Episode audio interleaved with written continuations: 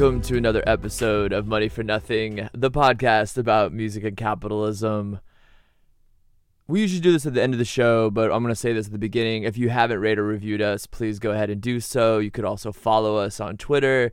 And yeah, like just we want to go ahead and try to spread the good gospel of Money for Nothing as far and as wide as possible this year. So uh, thanks again for listening. We also we also have a, a newsletter, Saxon, that they can folks can subscribe to if you haven't already. Um, we have an email address that you can write to, and we will respond. Not always in the most timely fashion, which is my fault and not Saxon's, but like we will do our best to respond. So it's money for nothing podcast at gmail.com. The Substack is money for nothing. Obviously, the number four dot substack.com. You can also follow us on Twitter at M for N podcast. And yeah, go go check us out. Go sign up for our newsletter. Like go uh, come uh, come hang out outside of listening to us. So to kick things off today, we are going to be covering the biggest news to come out of the music world in the past few weeks, and that is Bandcamp sold out. No, not Well, really. yeah. It was announced Well, not recently. really. No, but, they like, did. did. Bandcamp Yeah, yeah. sold out. It's Yeah, not totally kind of. Yeah, It's- yeah. Yeah, it was announced recently that Epic Games, probably most known as being the creators behind the insanely popular video game Fortnite, uh, has purchased or entered into some sort of deal with Bandcamp. The details are not completely clear, but but what is clear is that Bandcamp is now at least a subsidiary of Epic Games and no longer a standalone independent company. Initial initial reactions to the sale from the music world have been a mix of skepticism and confusion, which well, some have What is what is games? Yeah. The music industry says. yeah. What? well, some have declared that the last viable space for independent music is now gone with the sale. Uh, I don't. I don't know. I think my initial reaction was also surprised, and the more I've read about it and done some digging around, I think I'm still surprised. Except I'm not. I'm also not surprised because because I kind of think I always expected them to get to sell. But uh, I guess I'm ex- surprised it's taken this long, to be completely honest. But yeah, obviously we'll be diving into the nitty gritty of the deal and what it could mean on multiple levels. Um, but uh, yeah, Sam, what was your initial reaction to the Bandcamp sale? Dude, I share in the general confusion. It was it was a confusing move, and and it, and I think it was a confusing move because like uh, a revealingly confusing move, right? It's Yeah. I think the music industry tends to have a, a fairly uh, myopic sense of its place in the broader world, and like a series of like bad guys and good guys in his head. Yeah. And this Yeah. was just like no one had something. People had thought about whether or not Bandcamp might eventually get bought, eh, but no one thought it would be by Epic Games. And so it really, it was just like, oh, Or there's a, probably anybody who makes video games. yeah. Um, and, and so it's just like there's a much wider, much wilder world out there than a lot of the discussions in the music industry and about this sale, I think, have taken into account. And in some ways, that's going to structure a lot of our discussion today, is try to make sense of why, who is Epic Games, who is Bandcamp, why did this happen, why does it matter, and what does it tell us about um about kind of a how the you know what might happen in the music industry going forward, and then b kind of like what ha- what it means about the music industry in relationship to the world. Yeah, I mean, one hundred percent. I I completely agree with that. And and and uh, luckily you have you have luckily listeners you have us two here to to uh, ask those questions when others are more uh, Unluckily. maybe may, maybe in like l- lamenting mode on, online about about Bandcamp being sold and uh, what what will happen t- uh, to it. So I, I think as you Me and said, like, Saxon if- are past grief into bargaining. That's our Yes. basic our basic orientation towards the world is not grief but bargaining. yeah, like what is bargaining? Yeah. Um, I think a good place to start is kind of to dive into sort of the history of these companies and like who they are. And um, I, you know, to start with Bandcamp, I think it's interesting that the articles and conversations happening online around the around this sale or partnership or whatever it may be is is often being described and framed as like this last space for independent music and somehow we've like lost this unique platform to the jaws of capitalism and the ceaseless corporatization of America, our cultural our, our cultural institutions. Like anything that that's independent or mom and pop or DIY and so on. And I think we'll address that second part of the lamenting in, in, in a minute, but like the very framing of Bandcamp as an independent, like quote unquote, like space is curious, I think, and it says a lot about how the definition of what we consider like indie or independent has shifted in, like in the discourse and I and uh, in our world, um, because I don't know, Bandcamp to me, for as much as I love, loved, love, love it, is very much not any kind of independent space, at least as I would usually define it. And what I mean by that is that, and what I mean by that, I think is really revealed in like sort of the history and uh, sort of pulling back the curtain of like those who are behind Bandcamp. So, when did Bandcamp start? Bandcamp started in 2008. It was founded by these guys named Ethan Diamond and Shawn Grunberger, who are two very Silicon Valley dudes who made a nice profit back in 2004 when they sold a company called Oddpost to Yahoo Mail. And uh, to describe what Oddpost is, what a it, 2004 move! I- yeah. Selling something to Yahoo Mail. right. Well, and, and to describe what Oddpost is is a deeply uninteresting endeavor, but it basically, as far as I understand it, was a way to like maximize the space by which your email inbox was dedicated to your actual e- emails. I, I don't know. Anyways, this yeah they sold it for 30 million in 2004, which is like 45 million today. And a couple years later, in 2008, they launched Bandcamp. They got some seed funding, as these things go in the valley, uh, including from uh, a former senior VP of Yahoo. And while Bandcamp started like most Silicon Valley startups do, I think it's fair to say that unlike the sort of boom and bust cycles and hype trains common to the valley, Bandcamp has really taken a more like tortoise-like approach to its, its success.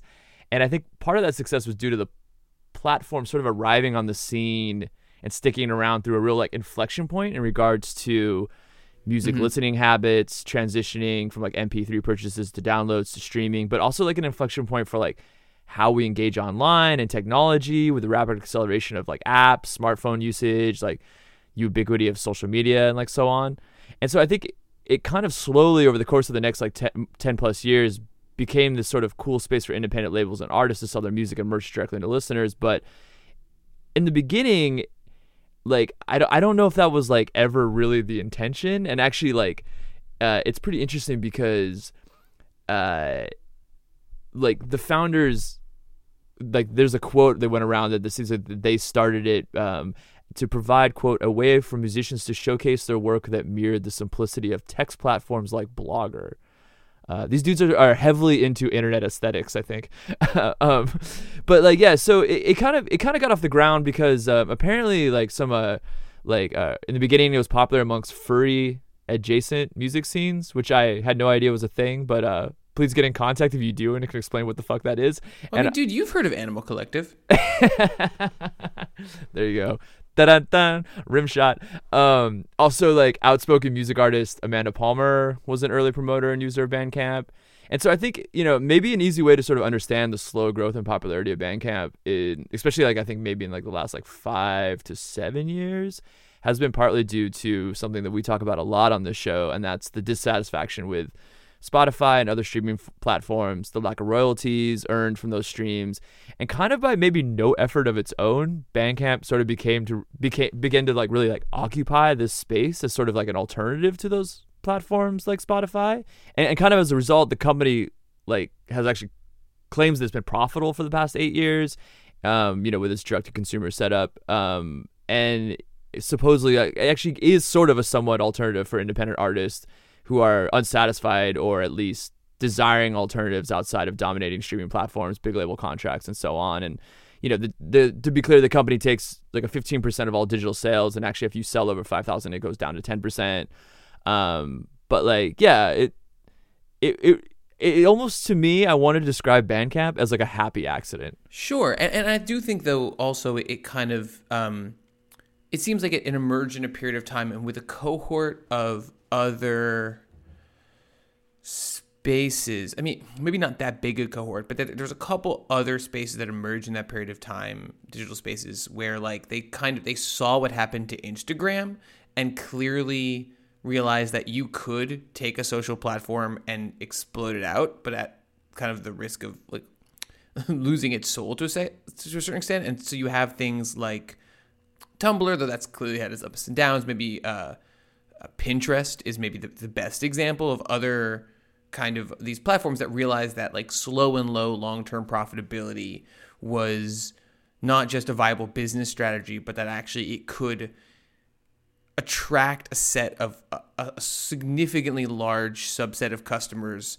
precisely because of those qualities enough to make it a good investment and um, potentially more profitable over the long run than a massive blow up followed by like potentially equally quick like total collapse. Yeah, I mean again, see Tumblr like that, that that that could happen to, to these platforms that that that are willing to kind of um leverage existing audiences in the hopes of attracting new ones um, and in doing so kind of uh, a drive away the, the kind of real user base and real user engagement that, that powered them to begin yeah with. and i mean like credit where it's due i mean it seems like regardless of like whether or not it was a quote unquote as i'm calling it like happy accident or whether or not that was the intention of its founders like once bandcamp really started to take off like those heading up the company were at least astute enough in understanding their place in the music ecosystem and they threaded a pretty damn good needle in keeping with like the sort of like of so-called sort of expectations values or like ethos and branding of like what it means to be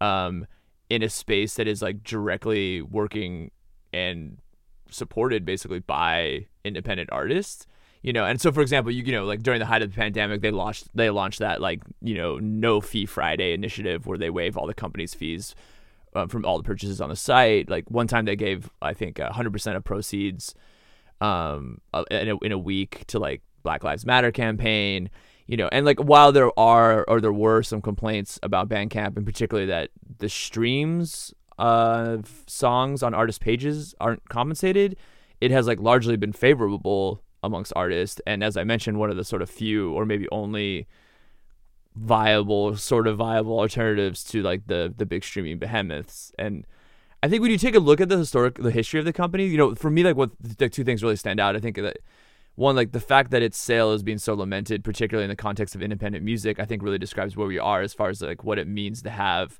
an independent space for music and artists today. And to me, this also showcases that like, sure, Bandcamp was like independent in that like it hasn't been owned by a bigger parent company, but like I wouldn't conflate it with the likes of say like your local record store, which is like sometimes how it's being described online.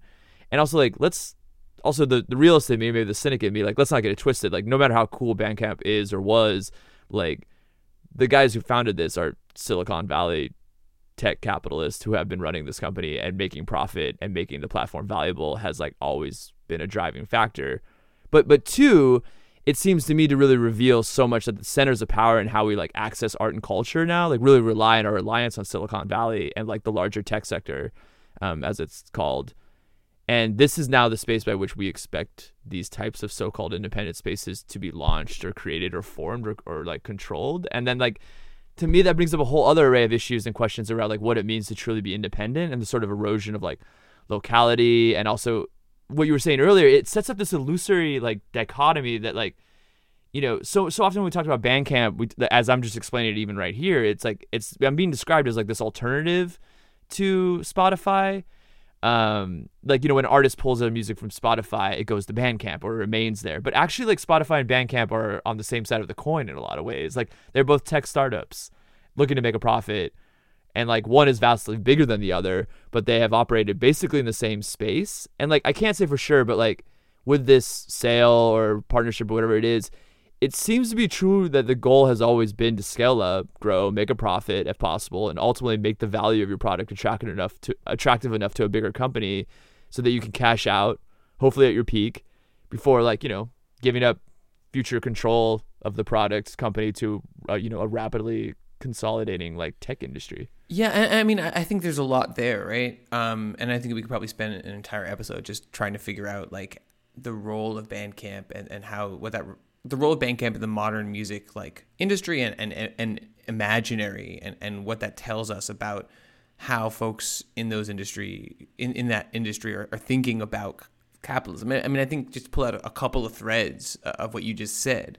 For one, I do think like it is important to think about like what does it mean if your local record store is a single centralized internet platform? And like you said, the the relationship to locality yeah. changes there, and and um, the relationship to space, and, and I don't think it's necessarily a good or a bad thing, but it is like a Yeah. it- it's a different thing, you know. I mean, I could imagine, uh, yeah. Yeah. you know, our, our, our friend of the pod, David Turner, and and um, is always talking about kind of like the importance of libraries. Like you could imagine a set of local institutions in like a federated model that you know, like uh, like interla- interlibrary loan for record stores, right? Or interlibrary loan for local labels. Yeah, so it's like yeah. a set of, of local institutions. But this is a centralized, and that, in many ways, that's what the internet allows culture to do, right? It allows uh, an increased fungibility, right? An increased interchangeability of a variety of cultural forms. It allows this kind of centralization. It allows the kind of um, effacing of space and, and the types of, of, of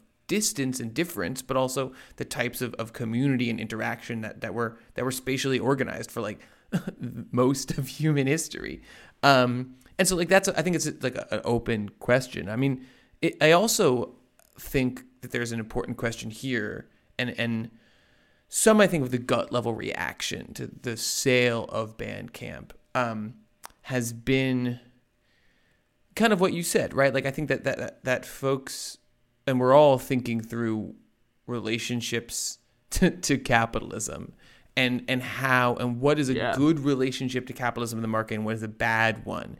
And a lot of times there's this idea that like small and local is good and big is bad and big and and, and corporatized is bad. But Right. like first off, like anyone who's been you know paying attention to the quote unquote like uh great resignation can can easily see like a lot of small business owners are just as exploitative um, and manipulative as big corporations just on a different scale so it's not Yeah, like ask anyone who's working in the service industry. like small does not equate with good um but also you know i there's a thing about like um what i think some of this is like what level of profitability is seen as like just.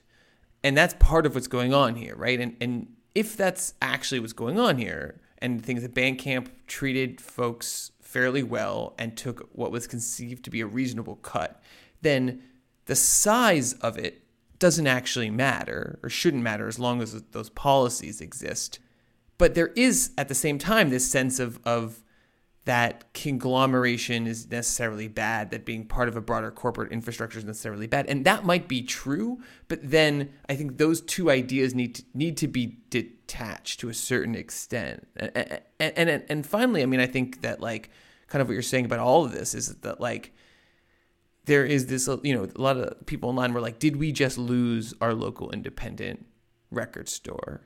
And it's like we we never had a local like I never owned a record store. Those were always businesses, and businesses can exist in a community. But certainly, we never had Bandcamp. It was always a company that was going to do what companies do. But that's so telling, you know, because it's like I think that the lamenting is that artists probably feel felt artists probably felt like they were hitching themselves to a space that had similar interests and whatever ethics, ethos, politics, or whatever whatever than them. And like yeah, like maybe, you know, Shawn and Ethan were like slightly more altruistic like than the average Silicon Valley tech bro. And maybe part of the branding is like making sure that artists get enough of the cut of their music or that rather like the company is taking a small enough cut that like artists aren't um balking at it but like yeah there is that side of it which is Well, it- their suits i mean like you know like no, to- totally, totally, and, and and I think that it's also this is gets a reflection on on the power of brands, the power of branding, the powers of community, and and the way that those function in Yeah. a digital economy. And I think that you know, not to say, not to take an unrealistic hard line to say like you can't trust or anything that is not a, a worker-owned cooperative because Yeah. like that's impossible given like the emotional economy of modern capitalism. Like walk through life and pretend not to care about any brands. Like it can be done but like you're cutting yourself off from a vast set of reservoirs of social meaning and it's like it's not great but that's the way the world is and like brands are a way that people communicate. But i think that like part of the the pain here is that Bandcamp was, to a certain extent, built by this community of people who cared about Bandcamp, who bought stuff on Bandcamp, who posted on Bandcamp. And so it did feel like theirs, even if it ultimately wasn't. And so Yeah, I because they had no ownership. I don't know yeah. what to, to do about that besides like you know like Bandcamp should have been like run like the Green Bay Packers. But like no, I, th- I think that's a great point. I mean, I, I like you know, and not to go down like this path too too far, but you know, there's a real existential crisis going on in like English football, and like because of the stuff going on in Ukraine, like there was a Russian oligarch who had to like he sell one of the teams, right? And but then people are calling it out and being like, okay, but you know, this Saudi owned like football team, you know, is like like they're not being like forced to sell their business. But then I I, I heard this or sell the club. They're not forced to be sell their club. But then I heard this really interesting thing that was like, there is no good owner.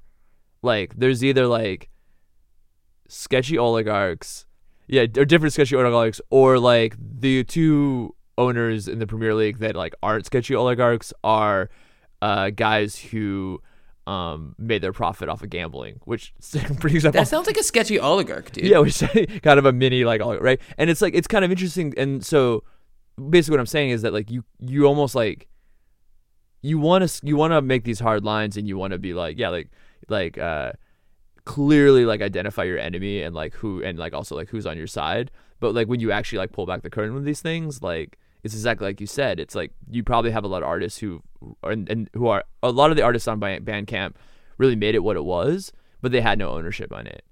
And like unfortunately that's kind of like the way the world is because like artist owned collectives like don't scale on the level that like Bandcamp do. And so like yeah, like you said, short of like becoming the Green Bay Packers, which by the way, if you don't follow football, is uh mostly I think it's like fifty one percent of the ownership is by the fans or something like that. Call us out if I'm wrong. Um like it you kind of have to sort of I don't know whatever get in bed with the enemy or kind of accept and like and and understand these complexities that it's not as clear cut. And you know I'll just say that like you know real quick Bandcamp has you know Bandcamp has come out and said like nothing will be you know touched or changed uh, on Bandcamp but you know I call bullshit on that probably. And obviously Epic Games has come out and said that something very vague that Bandcamp will play an important role in Epic's vision to build a, a creator marketplace ecosystem for content, technology, games, art, music, and more. Very vague, you know. Um, but uh, yeah, it's. I understand. I, I think I just want to emphasize that, like, you know, I, I I do understand like the sort of disappointment, maybe, or the worry, or the like, or the uh, the the, the skepticism. But before looking into the crystal ball, we're gonna take a break and then do what we just did with Bandcamp and ask, who the hell is Epic Games?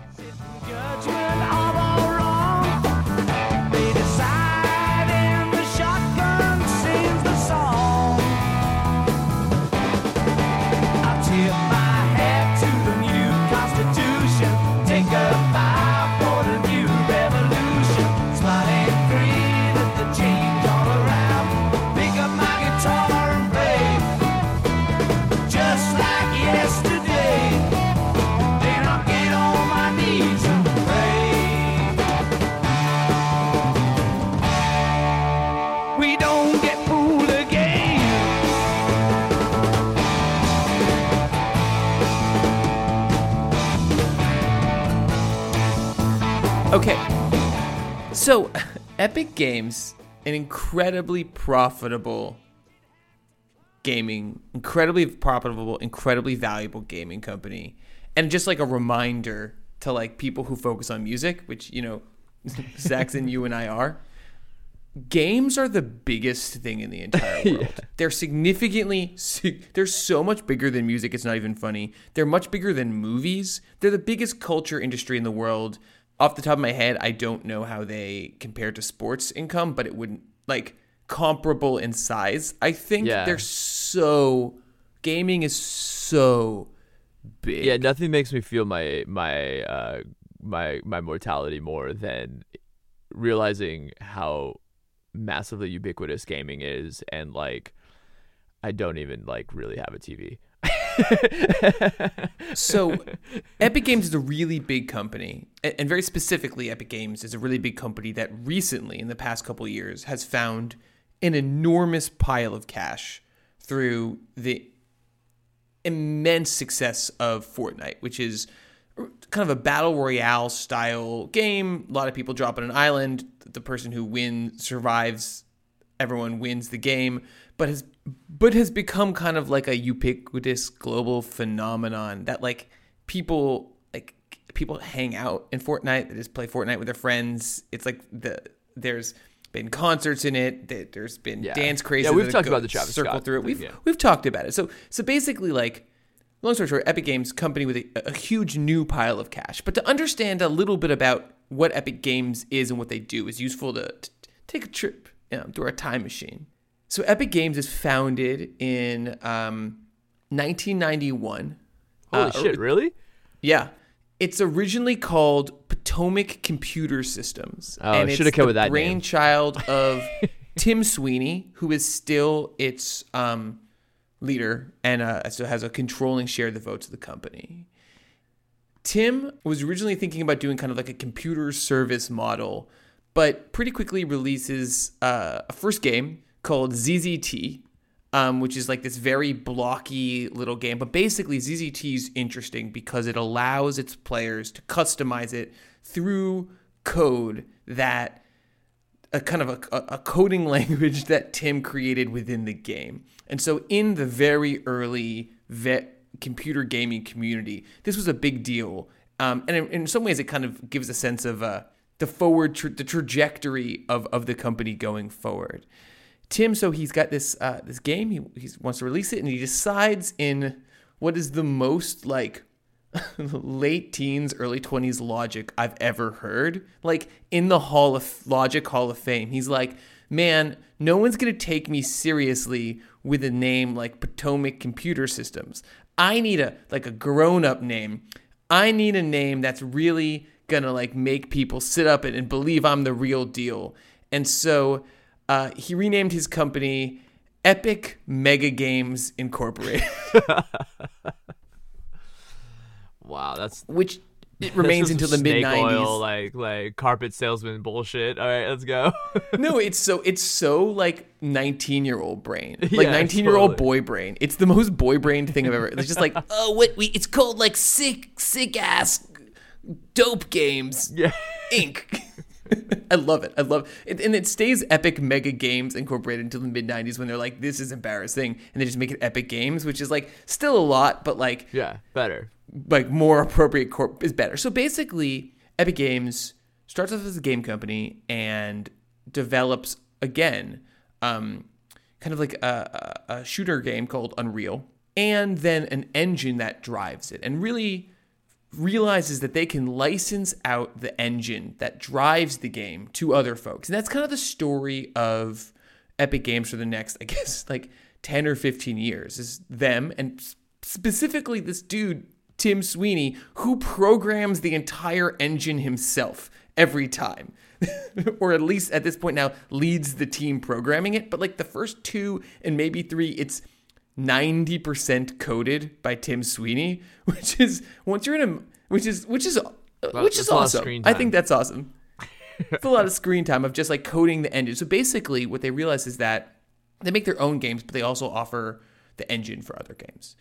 And they charge as, as it gets bigger and bigger, they charge, you know, big games um a large percentage or a decent percentage of, of total income for use of licensing. And kind of going forward, that's how they operate, right? They produce games. The, the most famous game they produce is uh, Gears of War. Apparently, is super fun. Uh, they also keep licensing this game engine to the point where basically in the present day or in the last couple years, it's free to use. You can make any game you want with this game engine, and the use licensing fees only kick in at if you make over three thousand dollars from it. So you can make a weird thing for you and your friends and play it, and that's totally fine with one of the most advanced gaming engines in the world. Um, but they kind of are really trying to cultivate a, a wide set of, of, of u- a user base for this thing, and, and to kind of create like a an infrastructure where people are, are, are making games with their engine and then eventually have to pay a licensing fee for this engine. So this is all working pretty well and good, right? Up until the mid 2000s, when they're realizing, when they start to realize that basically that that that that mobile is the future, and they that that while you can make a lot of money from kind of like big console games, the future is handheld games, and while they're still a profitable company, they take a huge set of buy-ins to raise more money, including a big chunk of change from Tencent, the Chinese entertainment like conglomerate. Yeah, remember that. and use that money to create Fortnite. And like, goddamn, it works. And so the company massively, massively increases in value. Um, I think it goes from like four, like Tencent puts in like four hundred million dollars, which is now worth like eleven billion dollars, which gives you a sense like four years later, which is a damn a good investment, and b gives you a sense of just how profitable Fortnite has been for this company. So, So why the fuck do they want Bandcamp? right, okay, so And if you're a listener to the show, I feel like you're probably already making the connections. But yeah, like, like yeah, go ahead. So basically, the idea for Fortnite, unlike a traditional console game where, you know, you buy the game, it costs, you know, 50, 70, 80 bucks, and then you kind of own the game, and maybe you have to pay a subscription fee to, to kind of, um, or have bought a console so you can get access to the online aspects of the game, which BT Dubs, I realized doing research or learned is a way that they could get around game makers could get around the fact that everyone was copying the games that if you make a necessary multiplayer internet component you actually have to also buy the like access to that which is much harder to copy because it's through a centralized system very clever guys moving along fortnite's free but there's an endless number of in-game purchases digital purchases that you can make and that's driving this huge geyser of cash so, this causes two things. One, it's a big fight with Apple. Apple's taking takes 30%, which is very high percentage of believe like all App Store purchases and certainly all in-app in, in-app, purchases. in-app, purchase- yeah, in-app It's all- yeah. Okay. So Epic basically starts this two-sided fight against both the Google Store and the Apple Store to try to bring down the percentage they're taking from in-app purchases. And so basically are fighting this and kind of then putting forward their own store, the Epic Games Store, tied to Epic's Unreal Engine, which allows indie game developers to create their own products that they could then sell on the Epic Game Store. So they, they, they've got this this game store, right? They only take 12%. They're shaming Sounds like yeah, it sounds suspiciously like Bandcamp. And so uh, that's its kind of maneuvering against the big baddies of internet gaming. They also push back against Valve and Steam, which is a kind of game only store. And then on the other side, they have this massive geyser of cash, and they're trying to like build out an ecosystem. I mean, not to not, not to echo corporate speak, but they're trying to build out like a set of worlds. And so they're buying all kinds of stuff. They bought Harmonix, which creates Rock Band to try to deliver in Fortnite musical experiences. They bought out um, a variety of social apps, and now they bought Bandcamp as part of this kind of like multimedia developer shopping spree that fits in, I think, in, in, a, in a variety kind of kind of obvious ways, right? To this store they're building, to their ideas of, of fair purchasing, to the ideas of creating that the most profitable way to do this is to create a kind of ecosystem of people making and using these products and taking a cut of all of it. so I think this is also related to something that we've talked about a lot in the past when it comes to just the different sort of touch points in which like music is like reaching customers as well.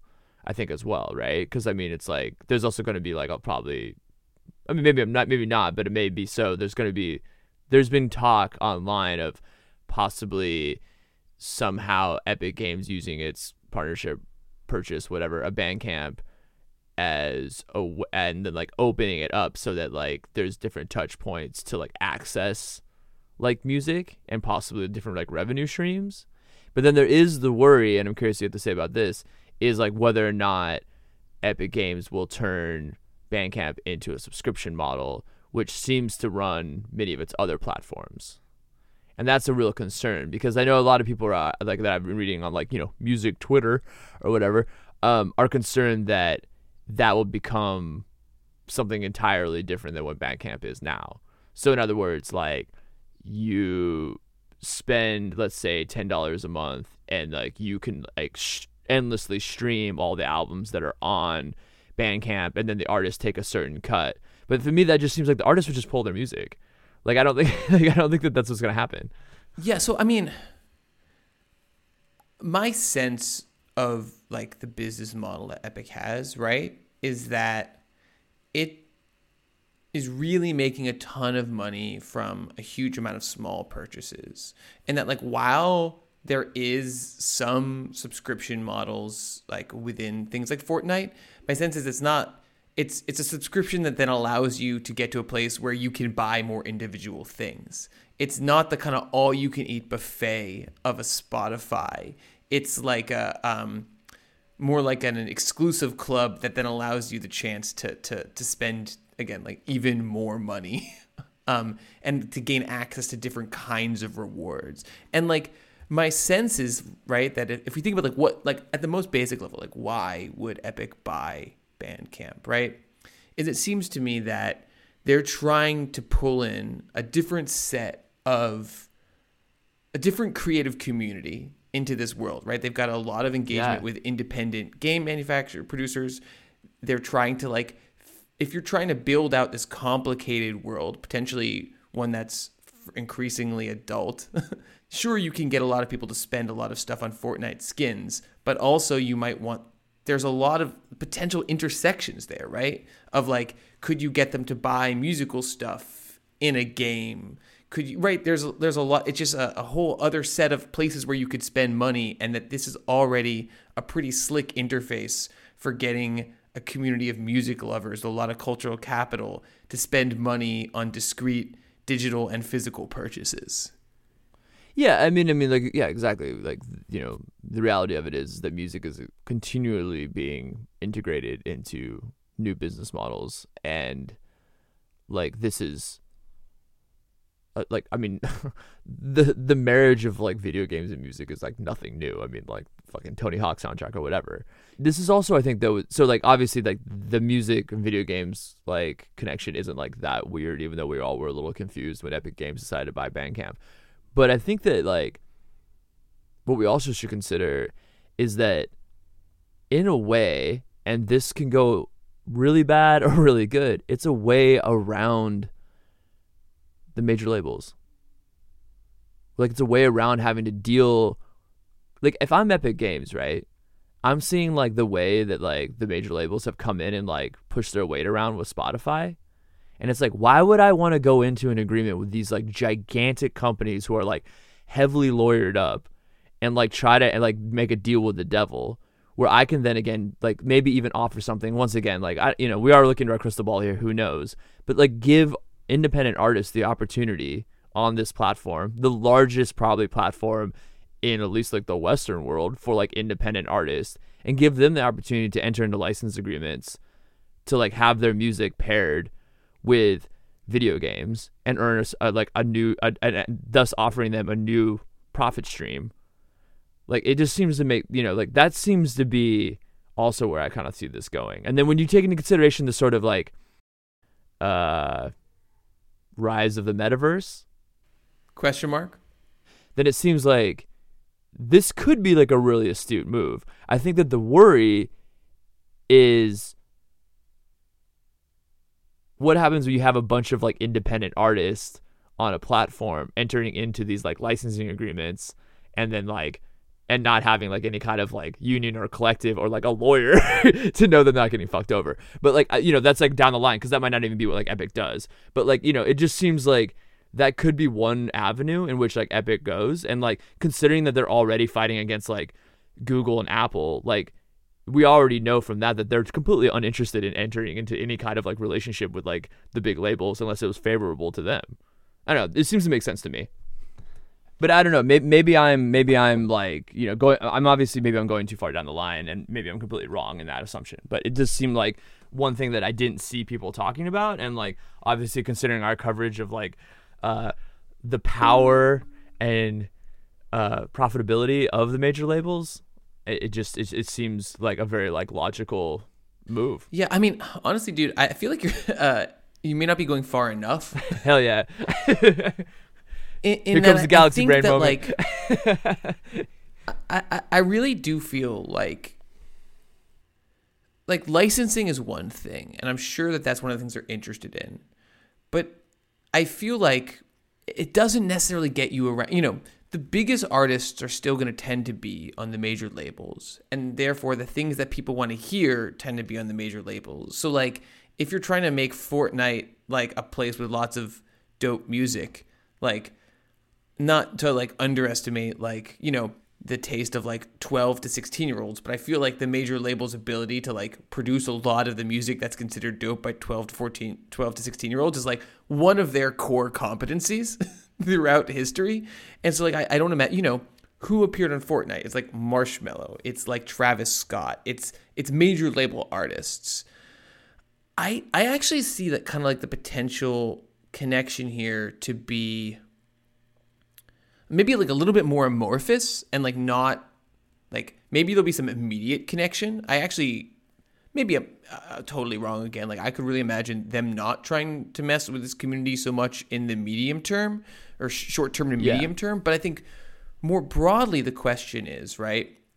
If you've got this platform where a lot of independent musicians have found a way to upload their things and then sell music as a commodity through it connected to a game maker that's been really good at creating these online immersive spaces that have allowed people to pretty incredibly profitably buy digital assets in a set of like digital spaces. Like I feel like the the long range long term implications of those two things is like it's I mean it's not NFTs exactly, but it's like you could imagine a way that you could open up a whole host of digital commodities tied to music or digital spaces tied to music sales.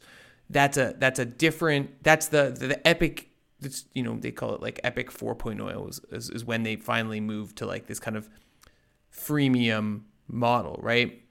Is like the, the, a, a way to create a new profit center that they've already done a really good job at moving away from selling relatively expensive physical things and towards a kind of constant geyser of, of a constant stream of, of small purchases.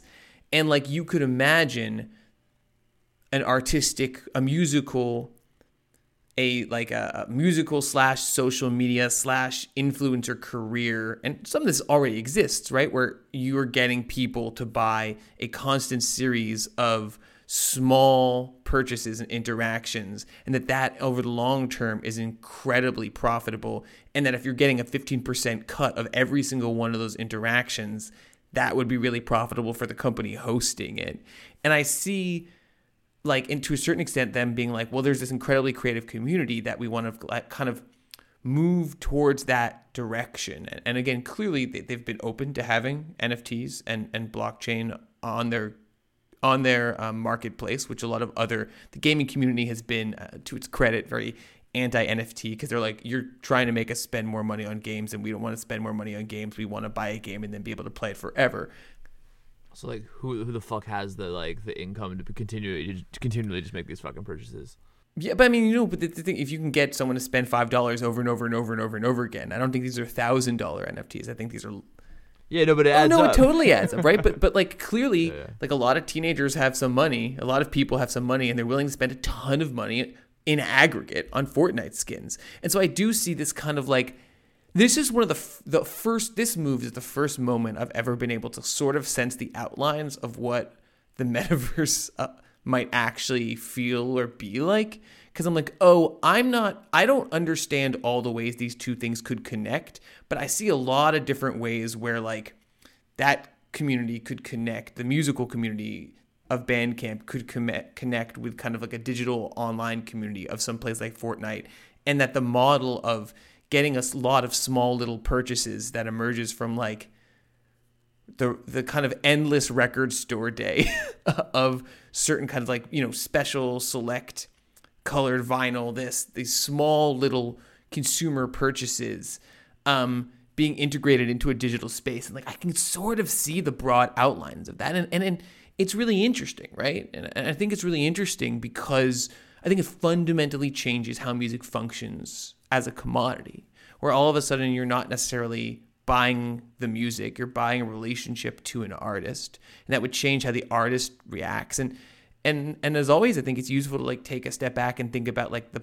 the benefits and negatives of of this type of of of of trend, right? Like clearly there were bad things about the major label system, but also this idea that like you could be a musician, there was a label that was doing all of this stuff for you. It was very exploitative, but for the people who got to make music, they could focus on making music, right? And similarly the idea that like you could buy this consumer good and then you had it and then it in a weird way like the value of the music once you kind of paid the initial purchasing point, the value of the music then didn't necessarily wasn't constantly being connected back to how much you had to pay to get the record.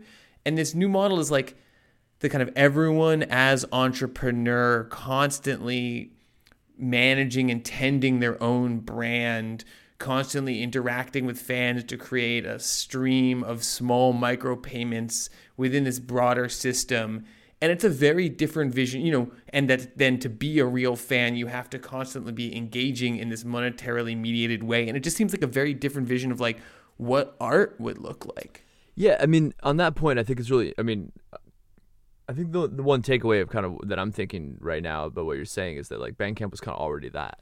Yeah exactly and, but i guess for the artist it probably felt it feels like they have a certain sense of control over their branding but it really is that. It's just like a, uh, you can follow a band or and sometimes a label on Bandcamp, and when you follow them, you get emails when they like want to message like the amount of people that follow them and like you know ask you know with deals and like it's like I mean, like a fucking newsletter like you're signing you know and I mean uh but it felt so it felt but maybe it felt like a little bit more altruistic because of the fact that like uh like like I said earlier like the, these artists like had felt like they were doing it on a platform that like maybe shared the same sort of you know desires or or same sort of ethics or whatever as them. Will that translate to you know I don't know Epic Games or video games or the metaverse? For some it will, but I don't know. It's interesting. I think I think you're so right, Saxon. I think you're so right. And I hadn't really put that together. I, I do think that like Bandcamp was already that, but it was like already that inside the skin of a of a record store. Yeah. Right? Yeah. And so in terms of like the yeah, cultural yeah. aesthetic. Like an online record store. Yeah. The cultural aesthetics and like the symbols and the way that yeah. people were oriented towards it. Mm-hmm. There was a set of old and reading it understandings of how culture and how records and how music functioned. But it was like strangely recognizable. Yeah, they did a really good job of that. But there was this new thing within it. Right. And I feel like what this deal points towards is like what happens if you strip away that outside but keep the kind of motor running on the inside? And you know it doesn't surprise me that epic games which has been based on the idea that you can create kind of platforms and engines and that can drive the development of a company was able to see like oh there's an outside of this but there's also an inside of this. And that inside of this is maybe more applicable to other cir- circumstances and situations and could maybe help drive this model could maybe be, be tied to a very different set of aesthetics potentially that could really drive a very different form of musical culture. Yeah, I mean, I think I think that you know the in the ideal world, Epic Games allows Bandcamp essentially to continue to run and look and act as it does, but just kind of opens up maybe these other avenues or like these other like possibilities for like the artist but unfortunately, like I think as we've seen time and time and time and time again, that when there are these buyouts or these like bigger companies like take over these platforms, like like you said, it might not happen in the short term, it might not even happen in the medium term, but eventually like they come in and they completely transform everything. And oftentimes like ruin the sort of mystique or the reasons or the aesthetics of like why it, gained its popularity no, in the first place. I I, I, mean, I agree. MySpace, I, Instagram, like I you know, agree all, with that know, totally. Yeah, it's, it's However, endless. I have long felt like while I've really respected, and I've said this a couple times on the podcast, while I really respect the Bandcamp aesthetic and the Bandcamp mission and the Bandcamp, maybe not their mission, the, the mission that accrued around Bandcamp and the, the communities that were built around it. Um, I always felt to me a little bit like a um like responsible consumerism, right? Like people are going to make a choice to spend a little bit more money for the right thing. And like that's great. And if you can afford to do that, that you should do that. But it, it, it always felt to me like for the big picture that that wouldn't necessarily address the problems of the music industry. And and, and by talking to folks again like like our friend David Turner I really have changed my mind a little bit about the potential for like potential long-term implications of like smaller scale solutions that work in limited spaces and the importance of like it doesn't have to be universalizing logic. But however i still think that that my critique of, of, of bandcamp has always been like this works for some artists in certain ways but like again it doesn't fix the problems or challenges like of the music industry writ large. And what's interesting i think maybe about i can't believe i'm coming at at all po- this positive but like I don't know if it's a future I want to live in, but I could imagine a future where an endless series of micropayments between musicians and fans for a set of online consumer goods does allow does fix some of the streaming era problems of the music industry. I assume a new set of hierarchies and like appropriations and uh, you know issues emerge out of that but like the very specific st- problems of like spotify like post everyone sells records spotify i could imagine this having the, the heft and the scale to move around that i don't know i don't know what you think maybe that, that's too it's too rosy but no no i think that i think the opportunity is there i don't think it's like i think um i don't think it's naive to to like suggest that that, that possibility exists i think that the I think the thing though is that you have to say when you say that you have to take into consideration like Epic's history as a company, like and you know it's not goals. great to its employees. Yeah, not great to its employees, and like yeah, and and I mean like once again, some of the things that I said about Bandcamp, it was like you know despite all of the sort of way that it read and looked and was understood as like this space in which like artist and company were like in like you know a like harmonious unison relationship like in the end like it's still a company that's trying to make a profit. And i just i don't know. I feel you know i agree. Um do i trust that epic games will like thread that needle as well. As say like bandcamp has thread their very kind of specific like hyper niche like I guess not hyper niche, but like they're like niche sort of like place in the market in the market in the music eco- ecosystem. Do i expect epic games to do the same in like trying to make that transition into these sort of like nft style micropayment like like uh, uh revenue streams and have it appeal to uh independent artists that are on bandcamp like i question it you know and i guess we'll just have to like sit here and like watch that space but it is something to like you know, I, I yeah, I'm skeptical, but I am, but I, it is super fascinating. I think what you're saying that like, yeah, like when you were saying about how this is the first thing that that allowed you to sort of really get a glimpse into like what exactly the fuck uh I'm gonna say a metaverse looks like. I think that yeah, I could see that. You know, it seems like it seems like we were at this point where it was like the streaming revenue wasn't working, right? But like Bandcamp isn't for everyone. And you're like, something's got to break. There has to be something that's gonna be different. And this feels like the first like move where it's like, oh, like I see like a transition happening. And I think that if we're right about anything on this pod and looking into our like uh crystal ball, I think that that will be right about. It. I think this will probably happen like in ten years. Look back, like, oh, that was kind of a moment when things like really started to shift when it came to whatever it may be, uh, cryptocurrencies, micropayments, gaming, and like video games like entering into like the metaverse, whatever it may be. I mean, I also uh, music, music, and games entering into the metaverse. I also just though like to, you know, feeling guilty about my optimism. Sorry, you know, I have a tendency to do that for anybody.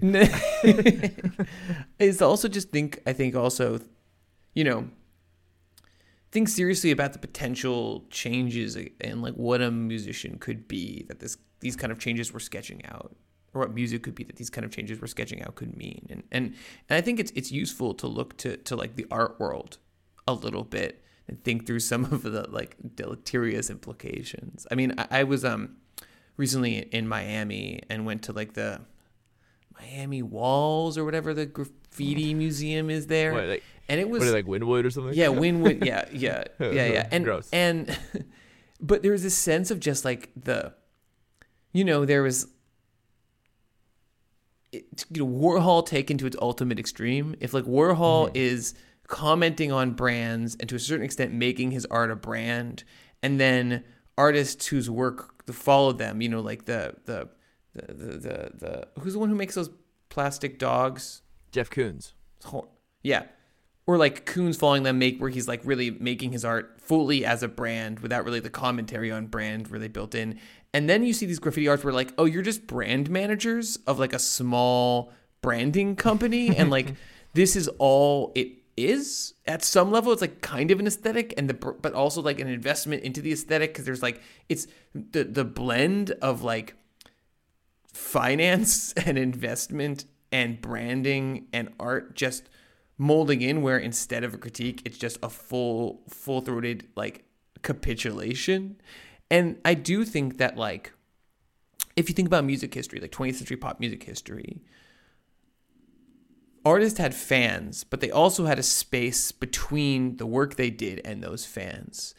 And the relationship was mediated by these record companies and mediated by these consumer goods. And that the kind of direct feedback that this kind of microtransactional industry would require you know like the rise of fan service as an increasingly important aesthetic thing and clearly the negative implications that like fan service has had in anyone who falls into that trap that the ability of artists to do the kind of complicated brilliant upsetting uh, uh, expectation pushing boundary shattering work like if you're constantly in the process of this in some ways more equitable relationship with a group of fans who are paying you through a, t- a constantly data-fied stream of small interactions is a very different one and and honestly one that I think um, might lose some of the like you know you know every two years there's a new Bowie not if he's having to rely on a string of constant microtransactions Yeah, yeah, it's interesting. I heard the new Charli XCX uh, single, and I, I turned to my girlfriend and I was like, "Does she only release singles now?" uh, but no, I, I love that point, and I think it's a good one to wrap up on. And I actually, I was just thinking recently, like when you were saying that, I'll just say this real quick. I was thinking about uh, a great album that came out last year by L'Rain, uh, L apostrophe R A I N. And um, I was reading the dare I say liner notes, I believe, on Bandcamp, and saw like the number of different studios that the music was recorded at at over like a relatively like long period and there's just so much care and, and like effort that was put into that uh music. And also you know yeah sure capital a album we've talked about that you know but it it yeah I, I, when you were talking about that i was just wondering like obviously they'll never go away right? There'll always be artists who are willing to do that but yeah, maybe it becomes more of like a quick hit type of thing, and like you just feel that pressure, and it's just kind of hard to like turn the noise down enough if like that's also what's paying your rent or like your revenue stream. Um, but yeah, so uh, we'll tie a bow on this one. Uh, money changes everything dude yeah, money changes everything. It's true. It's true, and that's why we do this podcast. Uh, please rate and review us. Music by Bird Language. Email us. Follow us on Twitter. We'll see you in a couple weeks.